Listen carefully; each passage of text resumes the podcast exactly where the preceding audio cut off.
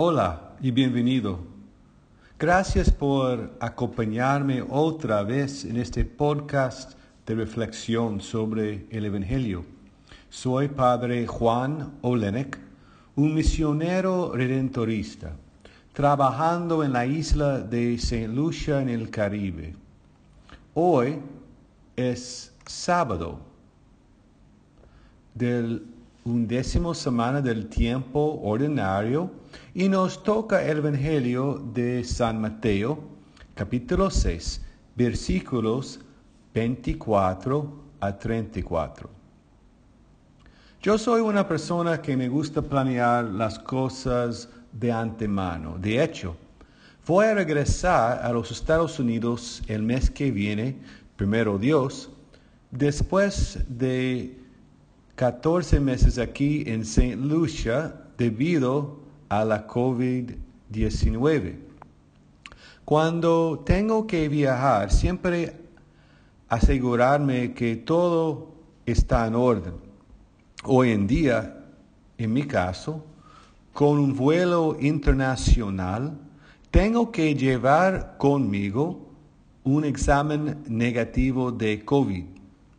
Por supuesto, voy a llevar conmigo también mi pasaporte, mi papel de permiso de trabajar en Celucha, aparte de mi equipaje. El Evangelio de hoy nos enseña que no se preocupen por su vida.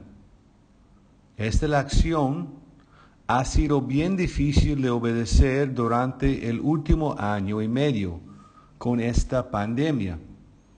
Todos nosotros estábamos preocupados por mucho tiempo, especialmente al principio, cuando nadie tenía buenas respuestas a las preguntas ansiosas y los médicos todavía no le conocía bien la virus y cómo funcionaba.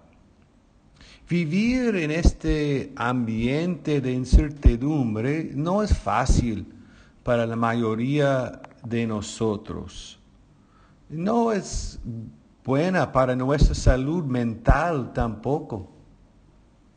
El reto que tenemos que recordar y aceptar, igual que los discípulos en el Evangelio, es creer que Dios está en control y además que Él quiere lo mejor para nosotros.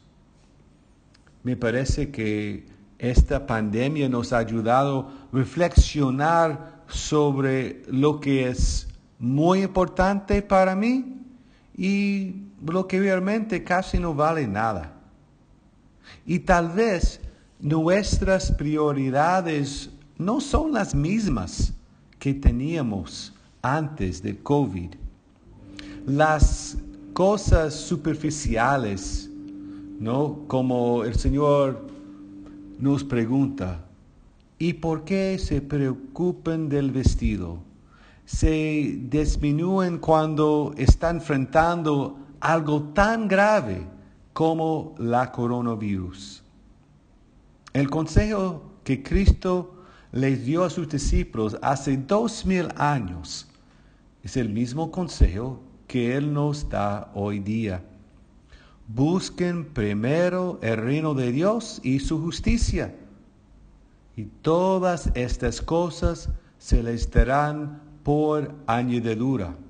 O sea, vamos a tratar de tener las mismas prioridades que Dios tiene por el mundo.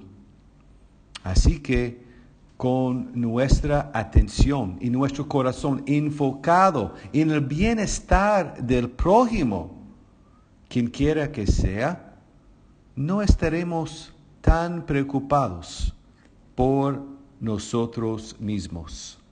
Que así sea.